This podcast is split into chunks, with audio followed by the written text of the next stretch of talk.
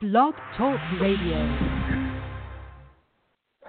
Hello, everyone, and welcome to the Pigskin Pundits on this Wednesday, January 18th, 2017 Championship Game Edition on Blog Talk Radio. I am Mark Ferraro, pleased to be joined, as always, by my good buddy Thomas Murphy, the Murph Dog himself. What's up, man?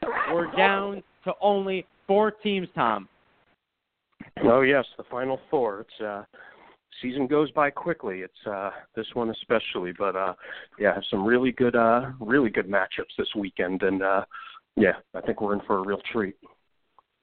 Uh, we definitely are, man. And you know what? Let's get right into it. I'll set up for you. The first game in the NFC begins at 3 o'clock on Fox between the Packers and the Falcons. Obviously, both teams very explosive on offense should be high scoring.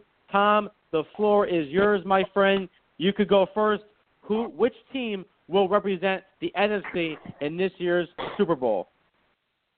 Man, well, uh, this is this was a tough one. Actually, both these games are pretty tough. Uh, I mean, we were talking before the show about how uh, Atlanta just really put on a show, an offensive clinic against uh, the Seahawks this weekend. It was the one game that we both had wrong. Uh, your your record actually this uh, postseason is pretty good, but that's the only one you've had wrong so far. Uh, and I think most people picked the Seahawks, but uh, just in the fashion Atlanta was able to beat uh, Seattle too. Just uh, offense, offense, offense, and the defense was able to step up, uh, step up as well. Uh, and Green Bay, how about what can you say about Aaron Rodgers? Just getting it done again, uh, coming up with the clutch throws, absolutely when they need them. Uh, but man, I think this one's going to be really good. I could see this one really going either way, especially with Atlanta having the home field advantage. But uh, I don't know. So far this playoff, it just seems like I would be a fool to go against Aaron Rodgers. Uh, it just looks like his year, looks like his postseason, and so give me the Green Bay Packers to win, thirty to twenty-four. Yeah, Tom, I want to first focus on the Packers' victory over the Cowboys, and you mentioned it the way Aaron Rodgers is playing. 35 seconds was too much for him at the end of the game that the Cowboys left on the clock because he marched down the field. And how can you not talk about that great catch, Tom, by a guy whose stock is rising and a guy who will be a free agent after this year, and that's their tight end, Jared Cook. Oh yeah, he'll definitely be uh, getting a uh, getting a nice sized contract. He's one of those uh, one of those players who's definitely had some moments, but has definitely had some real, uh, real uh, down spots. Uh, you know, a couple years ago, infamous, infamously pushing his own quarterback on the sidelines there in St. Louis. Uh, you know, and even earlier in the game, he had a there was a throw to him that just hit him square in the helmet. It almost looked like a uh, looked like a headline from a blooper reel, but he was able to make up for it. That catch was just absolutely beautiful, just dragging his feet, uh, you know, and absolutely in the most clutch time, setting up that long field goal. And uh, yeah, just kind of the magic of the Packers just keeps on continuing. Yeah, and for the Falcons, listen, you mentioned it. Very impressive victory. That was the only game that I have gotten wrong so far in this postseason. But Matty Ice has played just as good as Aaron Rodgers, Tom. The guy had three touchdowns against that Seattle defense. He spread the ball around. Everyone got involved, Tom. The two running backs, Freeman and Coleman, Sanu and Jones, Gabriel, their wide receivers. So the Falcons' offense is going to match the Packers to me. It's going to be that high scoring. It's going to be that good. And even we talked about this on the show last week, Tom. My X factor was the entire unit of that Falcons defense. And for the most part, Tom, they showed up. Two interceptions, three sacks, 19 hurries, and including one safety. Oh yeah, they absolutely. Uh, you know, just a couple years ago, Atlanta's defense was almost in the uh, almost in the depths of uh, New Orleans for being considered one of the worst in the NFL. Uh, they've taken some huge strides. You know, they've really, really done themselves a favor in the draft the past few years under Quinn. Uh, Vic Beasley, you know, of course, leading the NFL in sacks and also a guy I barely heard of uh, this season. It was a name that men- we mentioned before the show, uh, rookie rookie linebacker out of LSU, Deion Jones, a second round pick, uh, is actually a strong candidate for defensive rookie of the year. It looks like mostly probably going to go to Bosa, but uh, Deion Jones uh, definitely contributing there in uh, in Atlanta, and definitely made a name for himself in that game. You heard his seemed to be hearing his name every other play uh, on Saturday. Yeah, the rookie linebacker out of LSU, 108 tackles as a rookie and three interceptions. So pretty impressive for the rookie linebacker Deion Jones. And Tom, these two teams actually played each other back in week number eight, and of course that game was high scoring. The Falcons won in Atlanta 33-32 over the Packers, but a couple of, of key players were not even suit, were not did not even play in that game. First for the Falcons, Tevin Coleman did not play at all, and for the Packers, no Randall Cobb, no Tom Montgomery. Both of those guys will be in action for the Packers on Sunday, and Jordy Nelson is pretty much a long shot.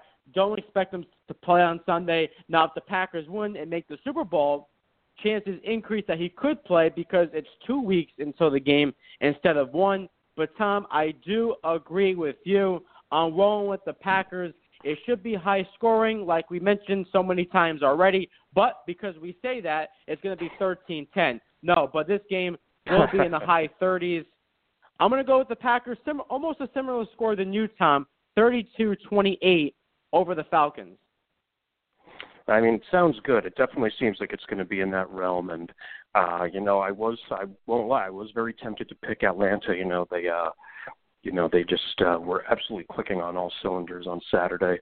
The thing is, uh, I just I think the the X factor here for me is just uh, the magic of Rodgers so far this postseason. It just seems, it almost seems like destiny that they're going to go to the Super Bowl and uh, won't go that far yet, but I think they're going to be they could be very successful in the Super Bowl. Uh, I mean, I think that's just. Uh, that's the that's the main reason that's putting me putting uh the Packers over the Falcons for me at this point. Yeah, and Tom, you know, I'm going to say for my X factor is a guy who I mentioned did not play in their first meeting back in week eight in late October, and that was Ty Montgomery. Because I'll tell you something, Tom. Every time you got you watch this guy on the field, and think about it, before the season and early part of this year, he was a wide receiver. But because of injuries and this and that, not good play from the running back position, they shifted Ty Montgomery to a running back. And Tom, every time we see this guy in the field, he's been pretty good. Yeah, no, he absolutely has. You know, is uh, you know, definitely. uh I mean, considering the switch from wide receiver to running back, you know, he's definitely adjusted pretty well. Uh, it seems like in a lot of the games so far this season, he kind of struggles a little bit, like right off the bat, but then only seems to get his footing later on, which is uh, which is great. I mean, I mean, it seems like Aaron Rodgers is able to do it all, but if they can get that running game going, it's definitely a big boost. Yeah, and I want to talk about the Cowboys for one second, Tom, because listen, they were down 28 to 13 entering the fourth quarter, but that offense came alive in the last quarter. You know, scoring those two touchdowns and a two-point conversion to tie the game at 31. So I mean, listen, Prescott, Elliott, Dez Bryant, those guys showed up. You can't blame them. Listen, I know the Cowboys over the years have had bad postseason experience and losing games left and right. But Tom, you only can lift their, you know, lift their, tip their cap to these guys because they came to play. These guys stepped up, but unfortunately for them, Aaron Rodgers lately has been just too much. Oh yeah, no, absolutely. Uh, but man, I got to uh, another name. Uh, it was on the uh, Cowboys defense that really uh, was just all over the place was Jeff Heath, a guy I barely ever even heard of, but uh, man, he put his name uh, he put his name in the national spotlight in a big way uh, on Sunday afternoon. He just had a magnificent game. Really came up with some big plays, and uh, yeah, I think uh, I won't be expecting too much of a slump from Dallas next year. I imagine they'll be right in the thick of everything. And think about this for one second. The Packers Cowboys game, Tom, was the most watched divisional round game in 20 years. Wow, that's pretty incredible. I got to think uh it probably was another Cowboys game that uh it was 20 years ago probably was that uh and was that uh was that Dallas Green Bay by chance? I think it was up there. I'm not sure if that was the leading one before this one, but Tom, I was pretty shocked that this game. I know it was high scoring and everything, but this game was the most watched in 20 years. Pretty incredible. Yeah, no, it is. I actually think um because 20 years ago would have been the year where Packers and New England went to the uh went to the Super Bowl and I think in a divisional round game the Packers did uh, beat the Cowboys, and the Packers went on to uh, beat the Panthers in the NFC Championship, if I'm if I'm not mistaken. So, uh, yeah, I, I, I'm going to put my money that it may have been the same exact teams because uh, there are definitely two teams that will draw a huge uh, a huge crowd nationally to the television screen. Again, you're listening to the Pigskin Pundits on Blog Talk Radio. I am Mark Ferraro. He's Thomas Murphy. And now we're going to shift to the later game on Sunday at 6:40 between the Patriots and the Steelers for the AFC Championship. And Tom, I'll go first with this one. And first for Pittsburgh, they get the victory over the Chiefs on Sunday night. Let's not forget the cha- the game was changed from one o'clock to eight o'clock. Didn't matter. They beat the Chiefs 18-16 behind six field goals from the leg of Chris Boswell, who sends Pittsburgh to the AFC Championship game in Foxborough, and you know all those guys, you know Big Ben, Bell, Brown, you know they had, you know, and especially Brown and Bell, they did their thing, but they didn't score a single touchdown in this game, and Antonio Brown only had one catch in the second half, but it was a big one because it sealed the victory for the Pittsburgh Steelers. And then you have the whole controversy after the game. Antonio Brown streaming the speech by head coach Mike Tomlin on Facebook Live and Mike Tomlin using some choice words about the Patriots. I don't blame Mike Tomlin here at all. It's Antonio Brown. You have to be smarter than that. Now I know he did apologize and he was in the moment and everything, but you don't want to be streaming a head coach's speech, especially on Facebook Live where everyone can see it. So that's a no-no from Antonio Brown. And for the Patriots, Tom, listen, in that first half, they didn't play that great. I mean, the Texans had that great defensive stand at the end of the first half. They were only up by one, 14 13, but bang, just like that, the game turned around. Osweiler threw three interceptions. By the way, all those interceptions that were thrown to a Patriots defensive back, all of them went to the University of Rutgers, by the way. But their offense, you know, Le'Gavion Blunt, um, LeGarrette Blunt came alive. Brady did his thing in the second half, and the Patriots won. So now it's set up. Patriots against the Steelers. And Tom, I'm going to go with the Patriots. They were my preseason pick. I'm going to stick with them to represent the AFC in the Super Bowl and play the Packers. So give me New England to win 27-20 over Pittsburgh. Uh yeah, you know, this is uh this is definitely a tough one uh uh to pick too. I mean, Berg's uh, offense, I mean, I could they can really compete with anybody in the entire NFL. They can just be so explosive. Uh Le'Veon Bell even in that uh, game, just uh, just running all over the Chiefs defense. He's really he's really as much as I don't care for the Steelers, he's absolutely amazing to watch. Uh, the way he just stops there, surveys the field, and then just boom, just uh, finds his hole and really attacks it. Uh, I mean, yeah, uh, neither both while both of these teams escaped with the victory, uh, definitely both teams need to need to improve uh, drastically when they face each other. Uh, there's no way the the Steelers are going to be able to win this game on six field goals. Uh, as they did mm. last week against the Chiefs.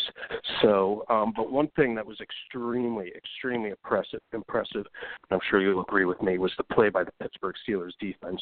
Uh, mm. They've been, I mean, they've been, uh, you know, past few years, not the same Steelers defense we've been accustomed to uh, throughout the history of the Steelers. But man, they were just uh, they were just on point this past weekend. James Harrison, guy's older than me, and hmm. he looks like he's he's playing like a 26 year old out there, uh, mm. playing about as good football as he ever has.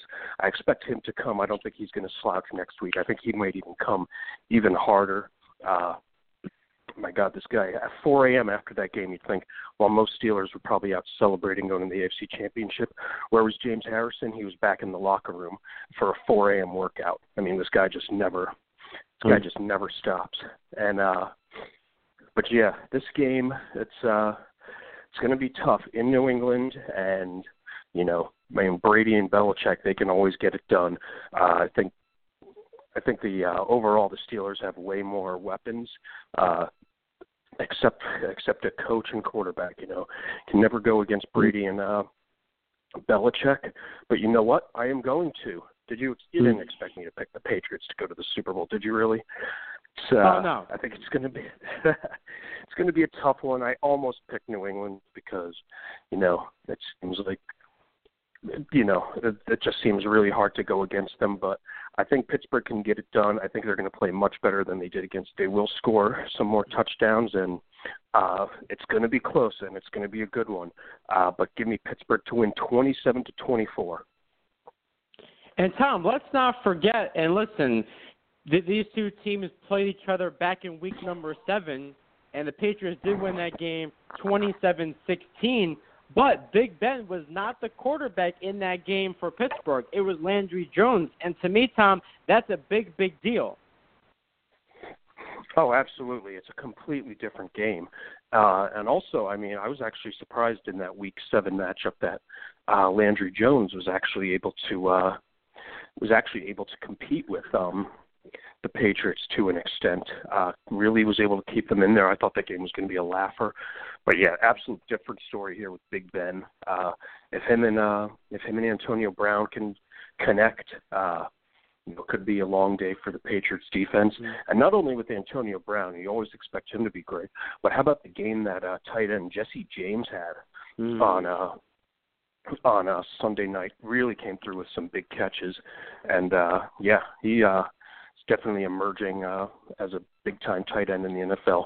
May actually see him uh, drafted in uh, maybe the first, uh, let's say, first 10, 11 rounds of the uh, fantasy draft. Uh, you know, coming up in uh, in a few months for the 2017 season. Maybe getting ahead of myself, but uh, yeah, he definitely uh, he's definitely uh, really making a name for himself, and you know, I I think uh, Big Ben will have his his eyes on him uh, for a few plays this game.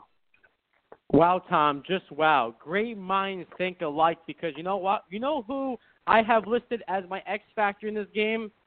Want to guess? Jesse um, James. Good. Jesse James. That's a good. uh It's a good. uh Good guess there. Yeah, I think we were definitely telepathic there. Yeah, well, because hey, listen, we know that Antonio Brown is going to put up great numbers, but Pittsburgh needs that second option, and if you look at that game between the Texans and the Patriots, now I know Fiedorowicz, I believe he did have a big drop in that game, but he did have a touch, he did have a touchdown reception against the Patriots. So I could easily, Tom, see Jesse James put up solid numbers against that Patriots defense. Oh, absolutely. You know, and uh I mean, definitely Osweiler relies on the on uh Fiedorowicz much more than uh Roethlisberger would rely on James. But mm-hmm. you know when, uh, and it actually may make it a better uh, better matchup uh, for James because he won't be relied on that much and probably targeted a little less than uh, Fedorowicz, Fedor, Fiedorowicz was. And sticking with the Texans for one second, Tom, I was shocked. I could not believe how there were so many reports, even when the Texans made the playoffs and up until that Patriots game, that the Texans organization was actually thinking about firing Bill O'Brien, which to me makes no sense, especially with the quarterback play of someone like Brock Osweiler, who I believe he didn't even want, and that organization gave him that big time contract for the Texans. Say what you want about that division, but they still made the playoffs, and I couldn't believe all those talk, all that talk, Tom, about the Texans possibly getting rid of their head coach.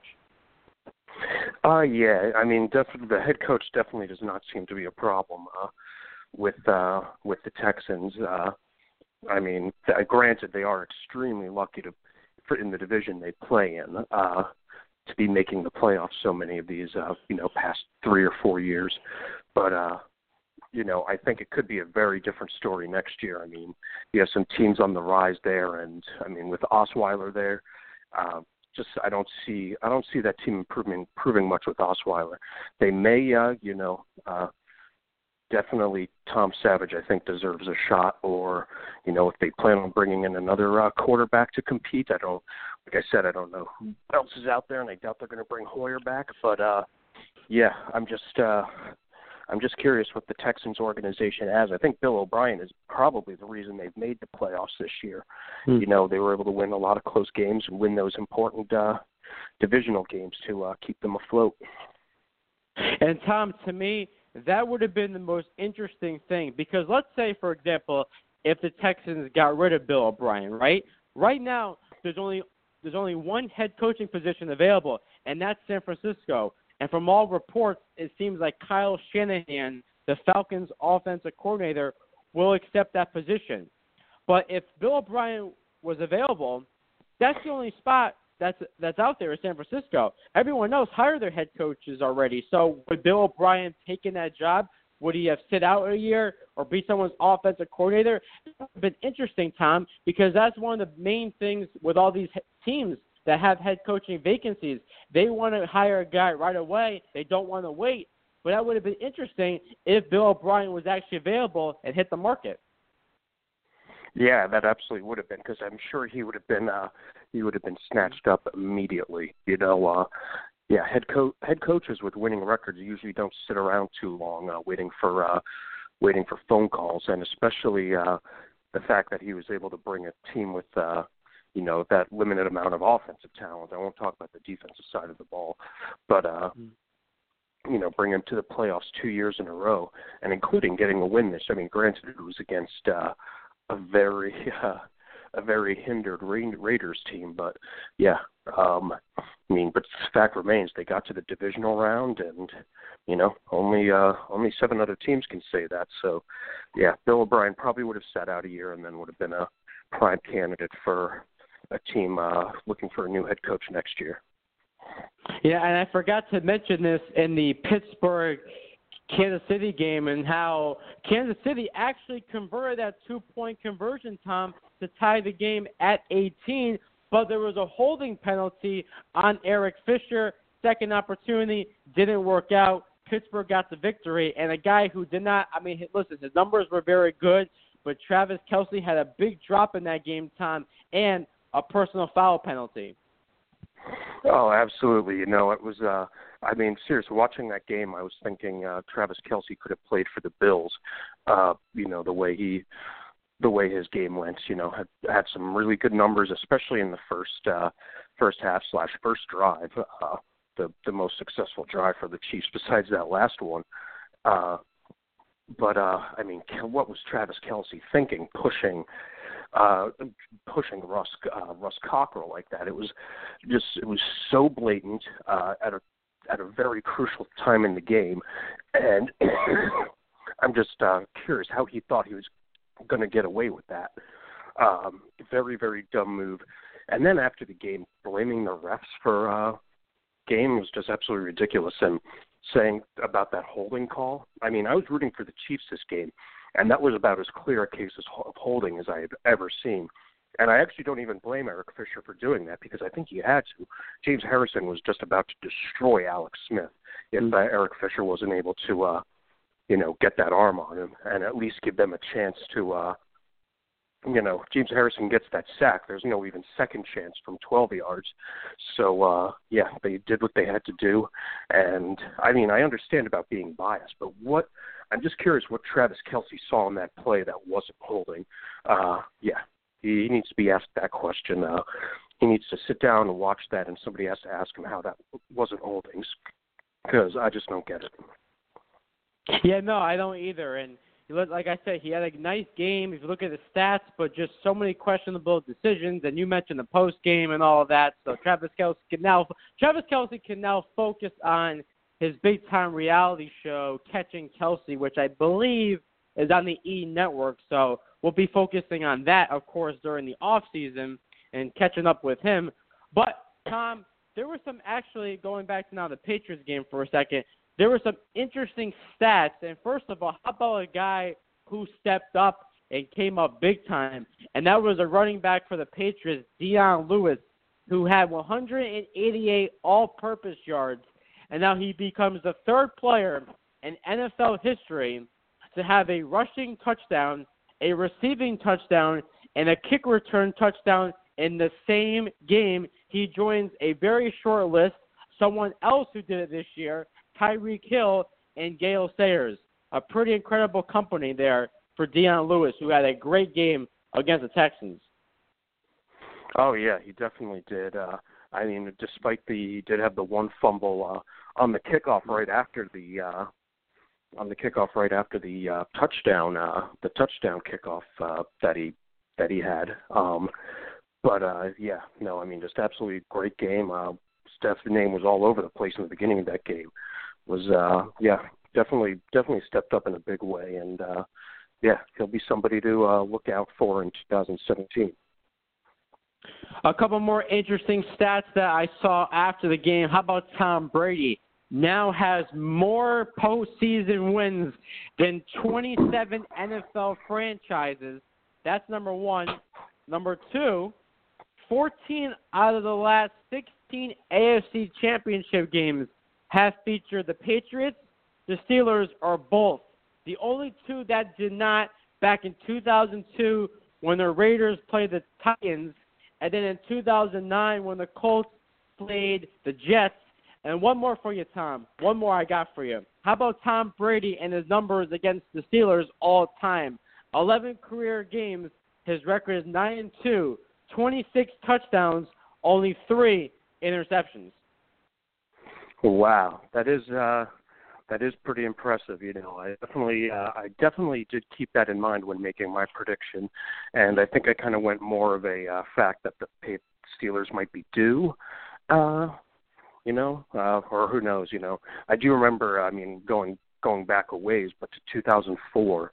Uh, remember when uh, the the Steelers entered the playoffs at 15 and one? It was Big Ben's rookie year, and they actually played. They hosted New England in the uh, he hosted New England, I think, in the AFC uh, in the divisional round.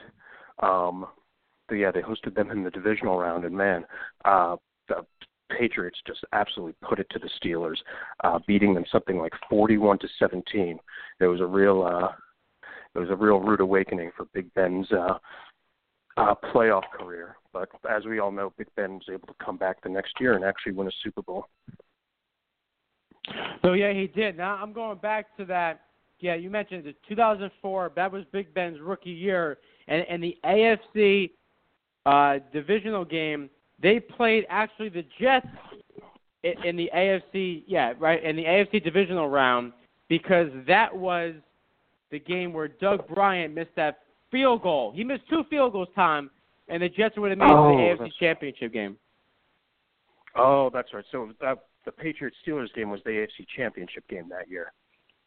That's uh That's okay. right. That's yep. right. Okay, it was the year before I was the year before it was the uh Patriots and Colts in the AFC Championship. So I was thinking that okay, now now I'm now I'm straight, you know. Uh, well, no, you know, Tom I'm, had I'm to bring that a, up. Tom had to bring that up to me about Doug Brien. Thanks, Tom. Thanks. Uh yes, I wasn't even thinking of that, but yeah, no, of course. Uh but hey, at least the, the Jets actually hey, at least the Jets actually have some uh you know post postseason memories this millennium.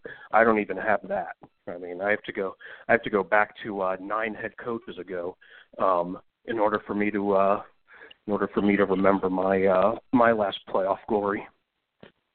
Well, speaking of your Buffalo Bills, and before we get to that, I just want to wrap it up here. So Tom and I both actually the first game we agree we both had the Packers, and then in game number two, Tom was wrong with the Steelers, and I had the Patriots, making it to Super Bowl 51. And Tom, we'll go through some NFL news that came out between last Wednesday and today. And you mentioned last Wednesday, Tom, how your Buffalo Bills were going to name a head coach. That came to fruition as they have hired former Panthers defensive coordinator Sean McDermott. Ah, uh, yes. Wow. I guess that was just recently. It seems like it's been uh seems like it's been forever, but yeah, no uh pretty uh you know pretty pretty satisfied with that hiring. Uh the guy comes with a lot a lot of praise and i think from a lot of head coaches that he's worked under uh i think a lot of these guys do but i think he he seems to be getting a lot more than uh than most. And uh yeah seems like a, a very far cry from rex ryan. It's definitely uh he's definitely known for being a disciplinarian first but can but actually is known for having a pretty good rapport with his players. But definitely, it's uh, yeah, definitely doesn't let them get away with too much, and uh, yeah, pretty uh, pretty satisfied. I mean, considering who was on the market, it was a very uh, I mean, pretty wise hire, and uh, mainly what I'm really interested to see is what he does with Tyrod Taylor. But it could be it could be a month or two before we even figure that out. Oh yeah, no doubt, and especially who is going to be your offensive coordinator? Because I think I read somewhere, Tom, that Brad Childress might be a guy whose name gets uh, thrown out there. Uh yeah, actually, from what I from what I hear as of late, the two two main candidates are Brad Childress and uh, Greg Olson, the offensive coordinator of the Jaguars. Uh, so obviously, I'm rooting for uh, Brad Childress, who was a former NFL head coach of uh, the Vikings. And speaking actually of uh, head coaches of the Vikings, uh, our defensive coordinator that we have, Sean McDermott, uh, brought in was the another Viking former Vikings head coach, none other than Leslie Frazier, the former defensive back for the Chicago Bears in the early '80s. Oh, I didn't know that. So he's your defensive coordinator now. Yeah, pretty impressive. So, uh, yeah, if uh, we end up getting Childress, uh, you know, he's right now. Uh, I have a feeling he's out of Kansas City because Kansas City is actually rolling with two offensive coordinators, which sounds very, very uh, hmm. uh, unnecessary to me. But yeah, if uh, we do hire Childress, that means our both of our coordinators would be former Minnesota Vikings head coaches. Well, actually, it's funny you mentioned that about the uh, Steeler, or the uh, Chiefs offensive coordinator because his name is. They have two. You mentioned Brad Childress and Matt Nagy, who actually the the Jets are trying to get as their offensive coordinator. I think they're interested in him, but the the Chiefs could actually decline permission for the Jets to interview him, like they did Joe DeFilippo, the offensive coordinator of the Eagles. So that's an interesting take there. How teams could block another team from interviewing him. So you mentioned the Chiefs; they have two guys. You mentioned Childress as a possibility for the Vikings or for your Bills, as as well as Leslie Frazier. In other news, Tom, how about the Denver Broncos hiring Vance Joseph to be their head coach, the former Miami defensive coordinator, and bringing back Mike McCoy to be their OC? Uh yeah, and I think we may have been talking about the last uh the last week that Mike McCoy may have been brought in uh as the offensive coordinator for the Bills, but yeah, that absolutely did not happen. And Mike McCoy's back uh back OC in the uh Broncos, but uh yeah, very um I mean very interesting uh, you know, change of uh you know, change of the guard in uh Denver there. I mean, everybody's concerned about Gary Kubiak's health, but uh yeah, and everyone wishes him well. But yeah, it's just amazing that uh, you know, coach won the Super Bowl, uh, you know, retires so abruptly. But uh, yeah, wish uh, Vance Joseph the best, and definitely the best to uh, Coach Kubiak. And then their defensive coordinator Wade Phillips went to the Rams to be with their new head coach, the youngest coach, I should say, NFL history, who right now is 30 years old, but will turn 31 next week, and that's the former Redskins offensive coordinator Sean McVay. Uh yeah, definitely. That made me feel old up until uh up until that hmm. moment, there had not been a uh, D, an uh, head NFL head coach older, uh, younger than me. And what did they do? They grabbed one almost seven years younger than me. So that was just like wow. I mean, but of course, I, as soon as I saw, I'd never really heard of this guy McVay before. But as soon as they showed his picture, I was wondering if he was uh, if he was uh, uh being if he was being named the head coach of the LA Rams or being named the newest Backstreet Boy. I mean, yeah, he definitely uh, he definitely looks young, but uh, you know, who knows? Maybe he'll have a, a very very long career in the NFL. Yeah, speaking of the uh, of LA, how about who's going to join Sean McVay with the other team, the Los Angeles Chargers? Can't believe I'm saying that. No more San Diego Superchargers, and that is they hired the former Bills interim head coach and offensive coordinator, and they gave Anthony Lynn Tom a four-year deal to be the new head coach of the LA Chargers. Uh yeah, you know, definitely wish him the best of luck and uh yeah, I mean, it was it almost looked inevitable that he was going to get hired by somebody. He was really he was pretty much hired by he was pretty much interviewed by I think four different teams, uh, or was in line to interview with four different teams before he took the job with the Los Angeles Chargers. Uh, that still that still doesn't sound right, and also it doesn't sound right to mm. Anthony Lynn because in his first you may have heard in his first press conference yesterday, what did he refer to his new team as? Of course, the San Diego Chargers. Huh. Oh, he did, huh? Yeah, he did. But uh yeah, I wish him the best of luck there. Uh the Bills actually will be playing the uh, Los Angeles Chargers in LA at some point next season. So uh yeah, I'm hoping uh I'm hoping Anthony Lynn is not able to get his revenge in that game, but yeah, he was very he was very much high on a lot of people's uh a lot of people's lists, you know. And definitely the fact that the Bills had the number one rushing offense two years, and he was the running backs coach up until uh, up until about week three this season. Uh, yeah, definitely he was he was on a lot of people's radars, and who knows, maybe the maybe the Chargers got a legend uh, this past week.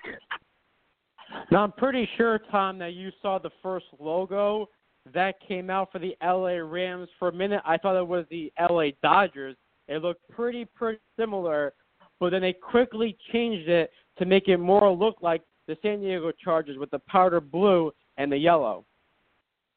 Yeah, that first uh, that first logo was um, it just seemed like it was so lazy, as if there was some deadline that they had to fill, and was like, we need a we, you know we need a logo by 7 p.m. and it was 6:50, so they just took the LA Dodgers logo and just add added a little cheap bolt to it. But yeah, I think the new logo is definitely uh, definitely a lot more fitting and kind of keeps the uh, the tradition alive. I mean, because you got to think the San Diego Chargers that you know they've been a team in existence for so so many years. I think almost fifty.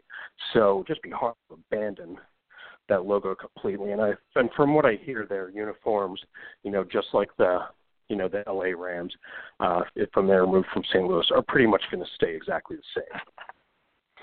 And Tom, I'm not sure if you had a chance to uh, look at this rumor that came out with the Indianapolis Colts, but there was a report that they tried to pair Peyton Manning with Jon Gruden because they were going to hope that Jon Gruden would be the head coach and get Peyton Manning involved in terms of being the head of football operations for the Colts. Now, obviously, that did not happen, but I thought that was very, very interesting for Jim Irsay there trying to make a mega team, I should say, with Jon Gruden and Peyton Manning. Yeah, I absolutely, I actually did not hear that rumor. That would have been, uh, that would have been extremely interesting to see if that went down. And, uh, and yeah, what a big, uh, you know, what a what a big step for uh, Peyton Manning to uh, go. He's just one year removed from the NFL, just to go all the way to head of player operations. But uh, yeah, I mean, pretty much at this point, I think Peyton Manning will probably be able to get anything he wants. But yeah, like Jon Gruden and Bill Cowher, we keep hearing these guys' names every single off season. And when are people going to realize they're not going to come back? They like their roles. Bill Cowher on CBS, Jon Gruden on ESPN. Now, of course, that could always change with the dollar signs, but no, they're going to stick what they like doing, and that's analyzing the game. And with Gruden, in terms of doing the uh, commentary on Monday Night Football. Well, Tom, my man, Thank you, as always, for joining me on the program, going over the AFC Championship game and the NFC Championship game. We do have one disagreement, which is very, very good, but we'll definitely keep in touch during the week and, of course, on Sunday with the games, okay? Absolutely, man. It's going to be a fun weekend, and uh, yeah, we'll definitely be in touch. Absolutely, man. Thank you once again. Everyone, enjoy the rest of your week and the championship games on Sunday, which again kick off at three o'clock and six forty. They should be good ones. Let's hope. Not not for the rating standpoint, of course, but just a competitive game and close to something. If we get anything like we saw this past weekend, we're in for it. So just a reminder, you can follow us on Twitter. I'm at Mark at Ferraro. Murphy's at Murphy TB. Thanks for listening to the program. You don't know how much we appreciate it every single week. And as always, don't forget to tune in next to the Pigskin Pundits with your hosts Mark Ferraro and Thomas Murphy only on Blog Talk Radio.